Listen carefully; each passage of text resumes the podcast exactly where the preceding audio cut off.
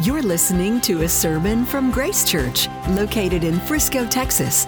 Get to know Grace Church better by visiting our website at www.gracechurchfrisco.org. Today's speaker is Pastor Craig Cabaniss.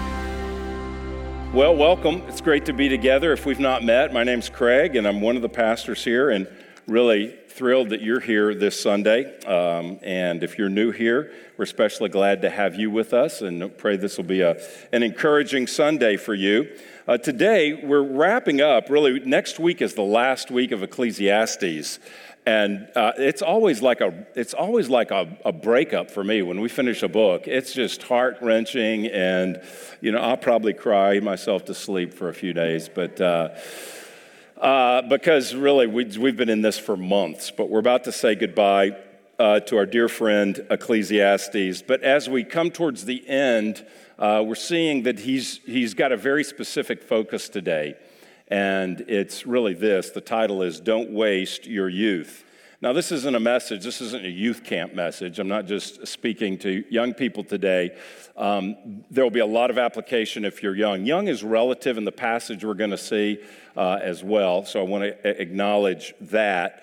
Uh, but also just realize that this year's theme has been we're wanting to sort of reach and equip the next generation. And so, for the next generation to know God and to encounter Him personally, the whole church benefits from that. And being a part of a church family is, it really starts with this it's not about me and my needs, it's about us and what makes us healthy and whole. And really, for the next generation to encounter God, uh, makes us all uh, healthy and whole. So we're going to be looking at uh, wrapping up today, uh, or next week. Actually, we will we will wrap up. In February, uh, Jennifer Senior wrote an article for Atlantic for the Atlantic. And in it, uh, she, well, she titled the article, The Puzzling Gap Between How Old You Are and how old you think you are. How old you are and how old you think you are. She begins by saying, This past Thanksgiving, I asked my mother how old she was in her head. She didn't pause. She didn't look up. She didn't even ask me to repeat the question, which would have been natural given that it was both syntactically awkward and a little odd. We were in my brother's dining room setting the table. My mother folded another napkin 45, she said. She's 76. Why do so many people have an immediate intuitive grasp of this highly abstract concept, subjective age? Subjective age, the age you think you are, feel you are in your head. Uh, it's called, uh, it's bizarre if you think about it. Certainly, most of us don't believe ourselves to be shorter or taller than we actually are. We don't think of ourselves as having smaller ears or longer noses or curlier hair, yet we seem to have an awfully rough go of locating ourselves in time. A friend nearing 60 recently told me that whenever he looks in the mirror, he's not so much unhappy with his appearance as startled by it. As if there's some sort of error, were his exact words. High school reunions can have this same confusing effect. You look around at your lined and thickened classmates, wondering how they could have vo- so violently capitulated to age. And then you see the photographs of yourself from the same event and realize, oh, the gulf between how old we are and how old we believe ourselves to be can be measured in light years, or at least a goodly number of old fashioned earth ones. How do you feel is an altogether different question from how old are you in your head? And she goes on to say, Look, how do you feel? You may feel older than you actually are, but how old you are in your head.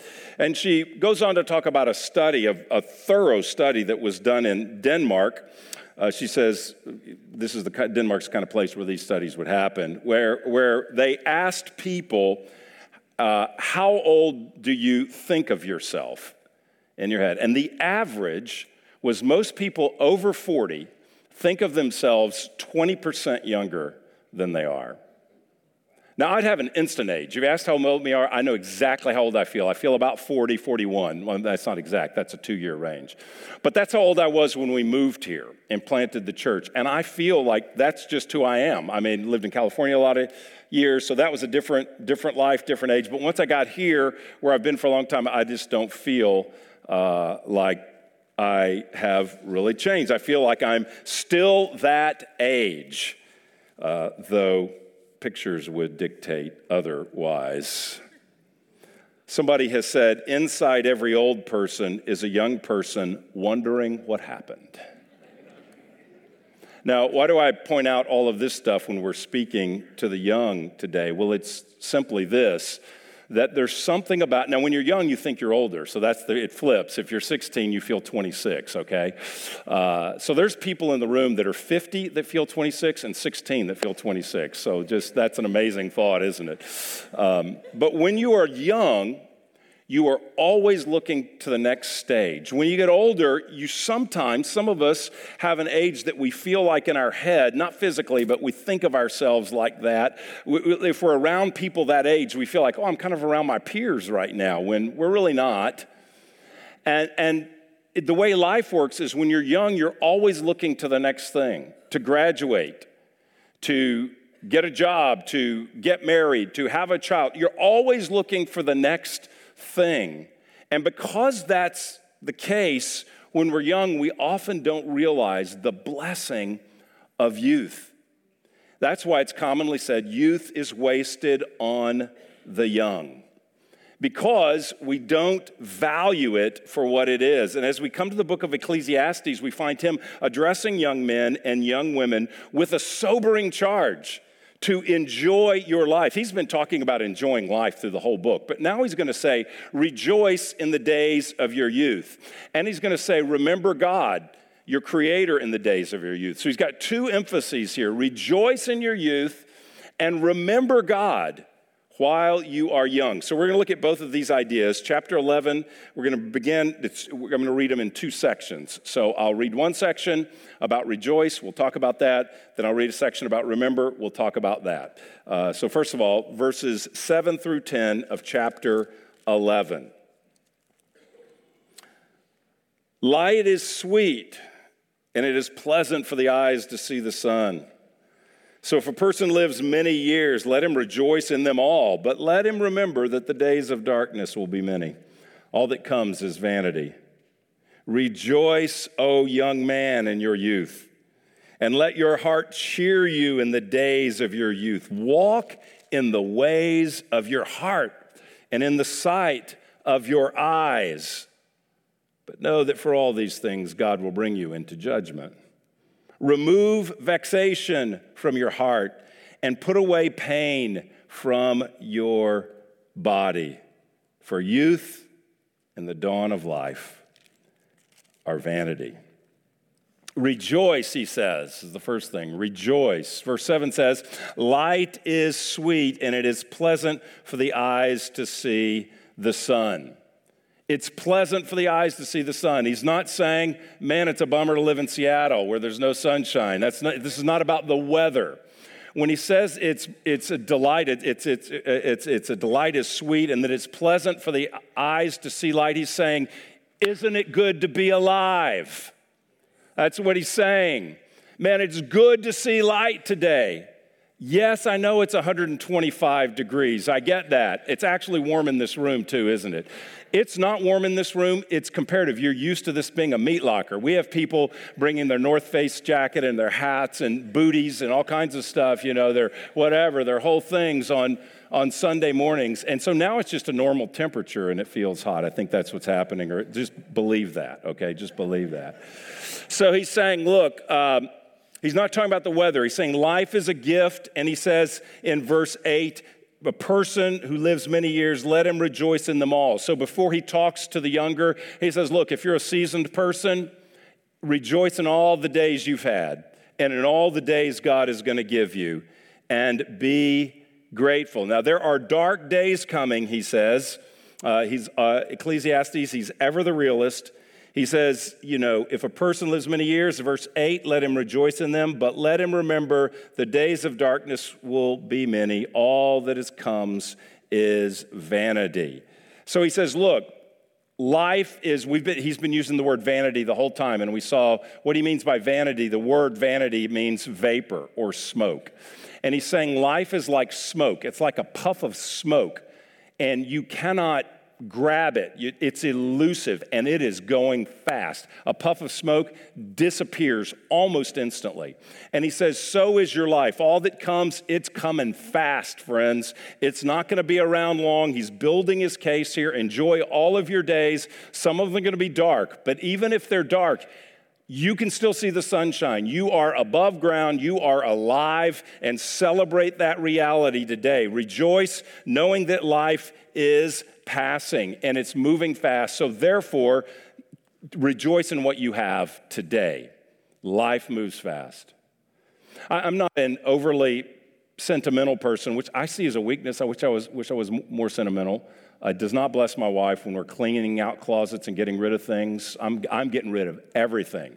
We need all that. We already got one picture of our wedding. How much do we need? No, I didn't. I didn't. I didn't. I did not say that. I want a lot of pictures of our wedding and a lot of pictures of my wife and the kids. Uh, beyond that, I mean, I just don't. I, I just I'm, I'm into. I'm on to the next thing. Okay, so but there's this app on my phone which is breaking me down because each day it sends me pictures from the past. And it doesn't just send pictures from the past, it, it sends like all the pictures of one of my grandchildren, or something like 10 pictures of one of my grandchildren fading in and out with a musical background, like a full.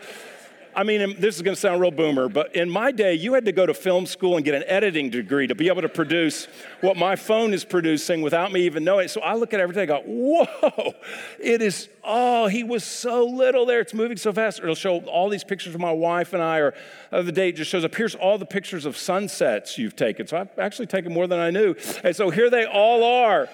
Here they all are with a musical background. It's like, wow. That's a, you know, I remember that day where we were. Oh, that was on vacation or whatever. And I start looking and go, man, life is, it's a great reminder every morning. Life is moving fast. You and your wife are changing. Your kids are, your grandkids are growing up. Your kids are growing up. I see my kids like, oh no, they were, look at how old they are now. Life is moving fast. And so we want to rejoice in every day. He says, verse 8, verse 9, rejoice, O young man, in your youth, and let your heart cheer you in the days of your youth. Now, if you're young here today, maybe we should define that because I open up with this thing about how old do you, are you in your head and all that, okay? So I think uh, if you're middle school, if you're high school, if you're college, I think if you're in your 20s, you're probably in a younger group than, than would be thought of in this passage. Actually, the passage is going to end with death and life right before death. So some argue if you're not currently like on your deathbed, this applies to you. Certainly, rejoice in all your days does, but probably someone in their I don't know, mid 30s or younger, where you were still sowing, building foundations for your adult life, or, or, you're, a, you're a student, a young person, you're building foundations, planning for adulthood. And he says, if that's you, God calls you to live joyfully in Him.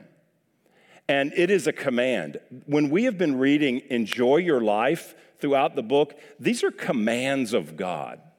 He's enjoying us to take sheer delight. If you're young here today, God wants you to take sheer delight in this season of your existence. He wants you to enjoy it. Enjoy your youth. Be happy about this stage of life, for you have so much to be joyful about. You have, and it doesn't feel this way, I know, but you have fewer cares than you will have. Now, I've read all the studies, and I know young people, and I know it's true that this generation has wrestled, young people today have wrestled with uh, depression and anxiety, um, worry, fear, um, whatever, you know, all of those markers uh, more than any young generation previous. So I, I don't minimize that. And if you wrestle with depression or something, I'm not minimizing that life is difficult. Or if you have a hard situation in some way in your life, I'm not minimizing that. But I am saying this you have fewer cares because cares are tied to responsibilities. And you will have many more responsibilities than you have as a teenager or someone in their mid 20s or even perhaps somebody 30. You will have more responsibilities because right now you have fewer people counting on you. Fewer people in the family, fewer people on the job, fewer people in your school if you're a student. You have fewer people counting on you. So there's coming a day when people are going to more count on you and there's going to be more responsibilities on your plate. So enjoy today. It's summer. You're in the summer of life. So enjoy today. You have the freedom to take risks, wise biblical risks. But you can take risks, and the downside of any risk is not very costly often because you don't, you're not responsible for others. You have broad room in your life for relationships and friendships. If you grow up and have a family, you've got a much narrower window for friendships uh, outside of your, your relational responsibilities center around your family. And so now you have room for more relationships and friendships. You have strength. You have strength. Some older people in the room say, Oh, I remember about that. You have strength. You have creativity. You have creativity at a young age. You are more adaptable and flexible, both physically flexible and uh, also just em- emotionally or spiritually. You, you, you are wet. You are more wet clay. We're all wet clay until we die. That is, God is shaping us. The potter is shaping us until we die. But when you're younger, there's this sense of uh, that there's God can do more with you faster, is my experience. You're not set in your ways. You're more nimble. You can repent and turn and change more quickly than when you have four, five, six decades of pattern to deal with. Rejoice in these days. You have your whole life in front of you, and many young people don't realize that. They don't realize how good the days really are. They don't realize the opportunities that lie ahead of them. They, they don't realize the nature of life because you feel like you're going to live forever. So you're feeling older than you actually are, and you feel like you're going to live forever. And he's going to make very clear in the next passage that you're not going to live forever, that you will die. And he gives a rather, uh, a rather dark, a little bit of a dark picture of what that is all about. Now, he's not going to say young is good and old is bad. That's a cultural bias. Our culture, and I'm not doing this this morning because I don't believe the text is doing this, our culture worships at the idol of youth. And so the Bible respects age and wisdom very much. I mean, if you read the Proverbs, the main sense that you would get is, man, I can't wait to get old because then I'll have wisdom. Um, and that's not our culture. But here he's saying, yeah, you will have wisdom as you get older, increasing wisdom from God's word applied in life. But take joy at the stage that you are today. Wherever we are, we're called to glorify the Lord, and that's a good thing. But there is a privilege, there is a benefit, there is this thing about youth. He says, Let your heart cheer you in the days of your youth. Let your heart cheer you. Difficulties will come. So let your heart cheer you in the days of your youth. Now, throughout this book, Ecclesiastes has said things you're not supposed to say in church. I mean, he's just, you know, I mean, I'm not talking, he's not swearing and stuff, but he's, he's always saying stuff like, really? Uh, I'm not sure about that. And man, he gives us another one coming up in this next phrase. He says, verse 9, walk in the ways of your heart and in the sight of your eyes. Follow your heart do what your heart tells you and do what you see in front of you. Now, I could pull scriptures from elsewhere in the Bible that would caution that. I recently read an article that was all about just don't follow your heart. I, I, get that. There is a part of the scripture that certainly would say don't follow the foolishness of one's heart or don't follow the flesh, the desires of the world, the flesh, and the devil. I, I get that. But we have to deal with him saying, follow your heart right here and follow what you see in front of you. Go where your heart leads you. I mean, the reason it doesn't sound like church because it sounds like a high school graduation speech rather than the Bible. That's why only Ecclesiastes gets by with saying this kind of stuff at church. I think how we respond to that statement reveals a lot about the nature of our Christian life. I think how we respond to this statement as new covenant Christians who are in Christ, I think how we respond to this as Christian reveals a lot about how we understand the Christian life. Is the Christian life primarily about avoiding the multitude of sinful options that are out there? Or is the Christian life primarily about pursuing the multitude of God glorifying options that are out there? Is the Christian life primarily, fundamentally about stuff to avoid while battling the flesh? Or is the Christian life fundamentally about following the God given desires of a new heart united to Christ? Now, both are true. We battle the flesh and we, we uh, live in the spirit. Both are true. But I think the accent of the Christian life is the new heart and the new life. Otherwise, why did Jesus get up out of the grave? Why did he ascend to the right hand of the Father? Why did he pour out the Holy Spirit so that God himself lives in you if he didn't want to produce a Christ like heart issuing forth in Christ like actions in your life? The whole message of the new covenant is God gives you a new heart. So there is a place to follow your heart under the new covenant if we are led by the Spirit, if we are living the new life, if we are part of the new creation, which Paul says that we are, we live out the new creation. And I think Ecclesiastes has been about that the whole book. He's saying, look, you can experience God and enjoy God more than that. You should experience God. You should take joy in God. You should find pleasure following God in simple stuff, not super spiritual stuff like right now going to church, which we think that's spiritual. He's saying, no, like eating your lunch.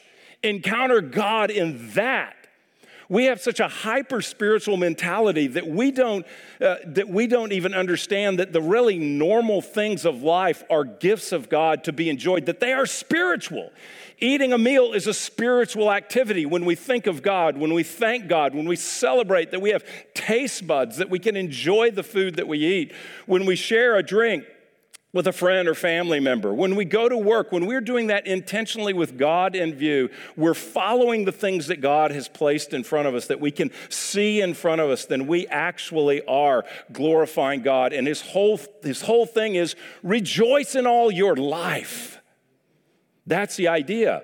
So it fits to say, hey, follow I'm going to say your new heart because we've read the New Testament as well, so to alleviate any confusion. But follow your new heart in following Christ. May the fruit of the Spirit produce joy in you so that you find joy in going to work, so that you find joy in engaging with your children, so that you find joy having coffee with a friend or someone over for dinner, that these simple things produce joy. Following Jesus is more about saying yes than no because all of life is discipleship. So we should have yeses all day long. Yes, I want to follow you, Lord, in this. Yes, thank you for that. Yes, I'm enjoying this privilege right now, Lord. Thank you. That's a whole day of yeses.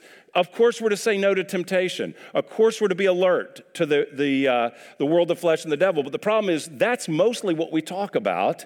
And we miss this Ecclesiastes perspective of yes to God, yes to God, thank you, Lord, rejoicing in Him. Now, He does say, follow your heart for all these things, but for all these things, God will bring you into judgment. So follow your heart, but there's judgment coming.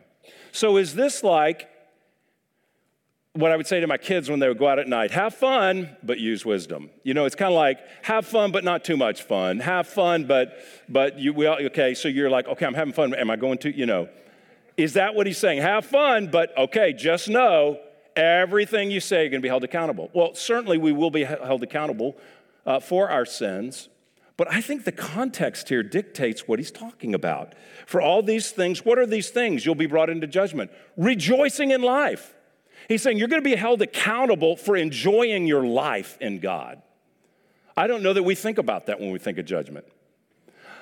It, take joy in your youth. It, you're at a, that's the context. Take joy in your youth. Let your heart cheer you.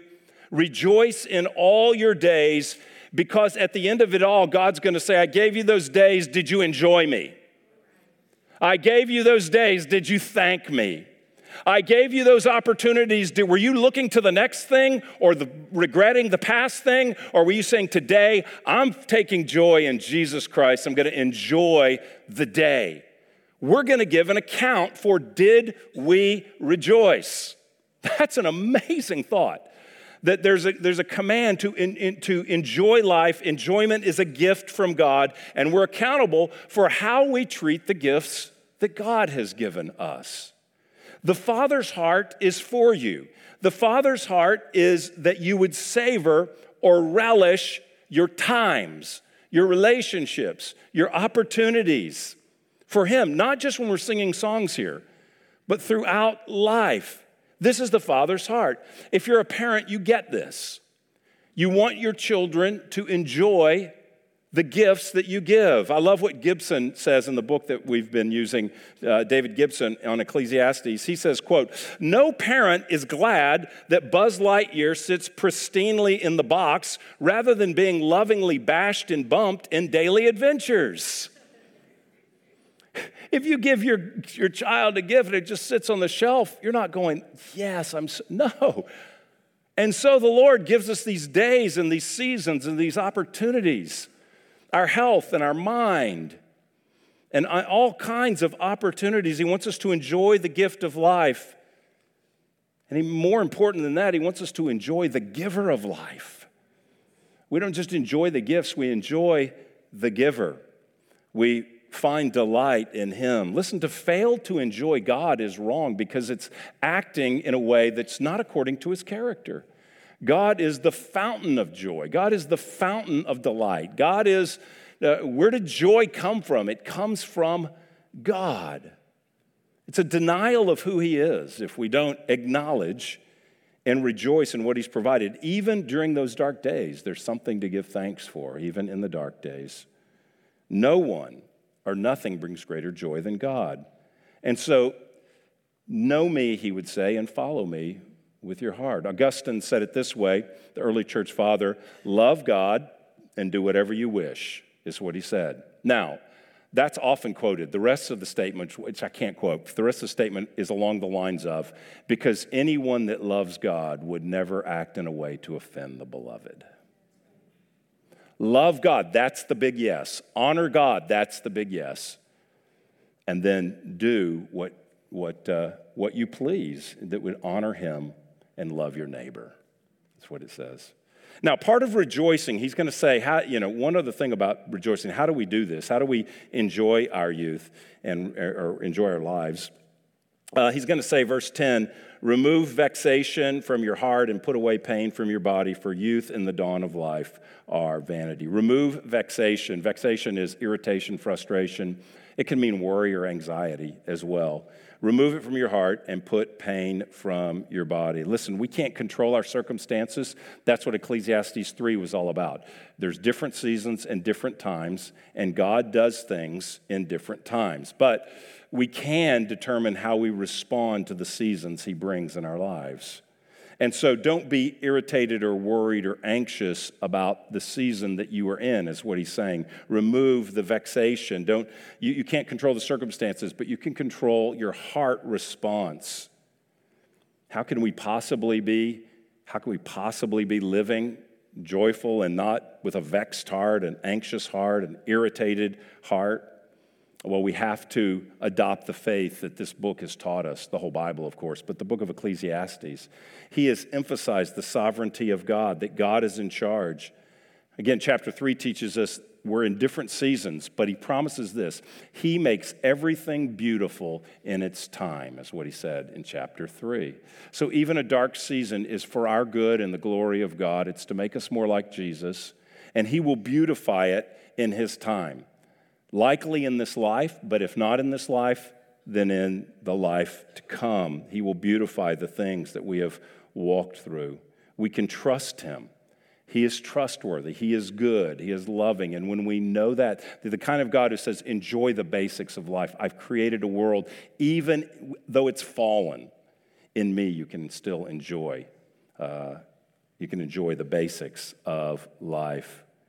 When we know that, we can live freely rejoicing in our youth. I know you have cares as a high school student, as a college student, uh, as someone new to the workplace uh, as someone in your late 20s, I know you have cares, but the, the hope is that He is caring for you in the midst of all that so that you can cast your care on Him and remove the vexation. I think it's exactly like 1 Peter 5. Cast your cares on Him, for He cares for you. I think that's removing the vexation from your heart, it's casting your cares. And then he says, For youth and the dawn of life are vanity. Again, it's that picture of smoke. Your youth is flying by. It is moving fast. It is smoke. You can see it for a moment. It is gone. So, by all means, um, by all means, uh, re- remove vexation from your heart. He says also pain from your body. There's some certain pains that you can't remove from your body, but I think this is a great verse because it teaches there's nothing spiritual about unnecessary suffering. Um, I'm all for alleviating physical suffering if I can. Uh, and I, this is my verse. I mean, you know, put away pain from your body. Might be my life verse. So there you go. You know, so if there are means that are wise and legal to remove pain from your body, by all means, do it, is what he is saying. Live free, casting your cares on him. Don't waste your youth, but rejoice responsibly rejoice responsibly. Okay, the next section is about remember. So we're going to read verses 1 through 8, and we'll be very quick on this section. Remember also your Creator in the days of your youth, before the evil days come and the years draw near, of which you will say, I have no pleasure in them. Before the sun and the light and the moon and the stars are darkened, and the clouds return after the rain. In the day when the keepers of the house tremble, the strong men are bent, and the grinders cease because they are few and those who look through the windows are dimmed, and the doors on the street are shut. When the sound of the grinding is low, and one rises up at the sound of a bird, and all daughters of song are brought low. They're afraid also of what is high, and terrors in the way. The almond tree blossoms, the grasshopper drags itself along, and desire fails, because man is going to his eternal home. And the mourners go about the streets before the silver cord is snapped, or the golden bowl is broken, or the pitcher is shattered at the fountain, or the wheel broken at the cistern. And the dust returns to the earth as it was, and the spirit returns to God who gave it. Vanity of vanities, says the preacher, all is vanity. So, not only rejoice in the season you are in, but also verse, 12, verse 1, chapter 12, verse 1, remember your Creator in the days of your youth. Now, I fleshed this out a little bit. I had an opportunity to speak to the graduating seniors at the square in May, and this is the text I used and talked about it with them because I think it's such a key verse. Remember your Creator in the days of your youth. It's interesting that he doesn't just say g- generically remember God or even remember God by his name, Yahweh. He says remember your Creator because it personalizes it, your Creator. Not only the Creator of the heavens and the earth, which is our God, but the God who created you personally. Remember Him. And when we remember, we're, we're not just, it's not like, hey, remember to, uh, I can't remember where I put my backpack. It's not like that. It's not forgetting. Remember is much more in the Old Testament. It means to sort of live with a, a Godward vision of life. Philip Ryken says it this way um, in a quote He says, To remember God is to live our whole lives for Him to live our whole lives for Him. It is to be mindful of God in every circumstance, including Him in all of our plans, praising Him for all His blessings, and praying to Him through all our troubles. The best time in life to do this is when we're still young enough to give a whole lifetime to God's service. So remember your Creator, the one who created you, while you are young and you have a whole life in front of you. Uh, and that is, so he's saying, begin to live a God centered life. Centering your life around the person of God. We could say a gospel centered life, centering your life around what He's done for you in the death and resurrection of Jesus, but live your life centered on Him. Start that when you are young. Remember Him each day and in all of your, in all of your life. Uh, he's your creator, and it makes such a difference to realize that God created us personally, that, that He gave you everything you have. He made you and designed you the way He wanted. He gave you your parents your siblings, your schooling, your church, your friends, your gifts, your abilities, your job, your work, gave you your opportunities. He gave you your life.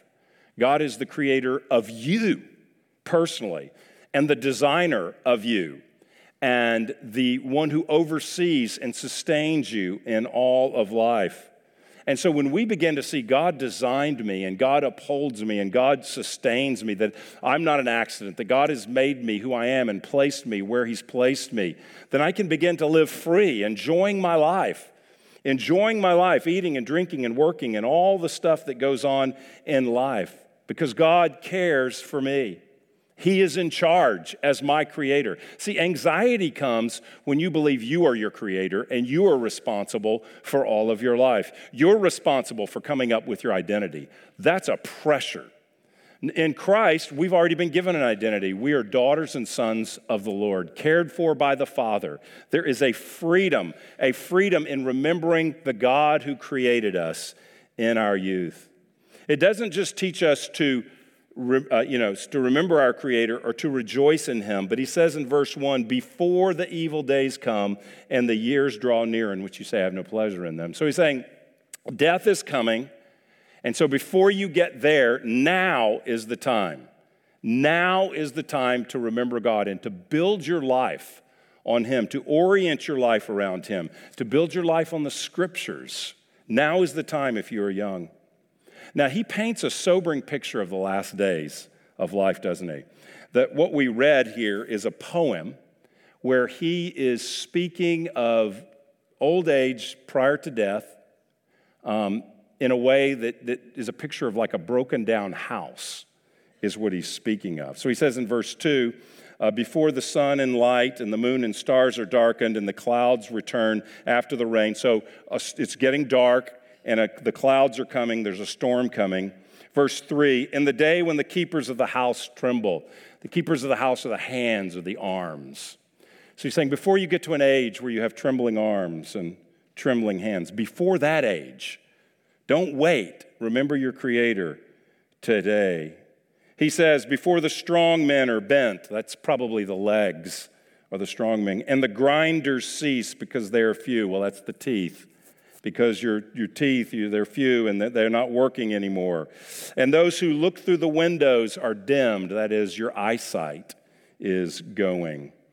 Um, when the sound of the grinding is, I'm sorry, and the doors, uh, uh, uh, and the doors on the street are shut, that's your hearing. The sound of the grinding is low.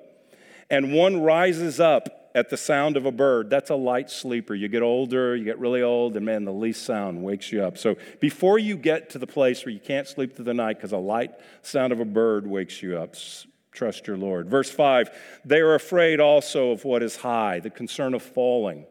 When you get older, a fall can take your life. So, the, the concern of being high, the terrors that are in the way, just the fear that you feel when you're older and about perhaps about to die, you feel vulnerable vulnerable.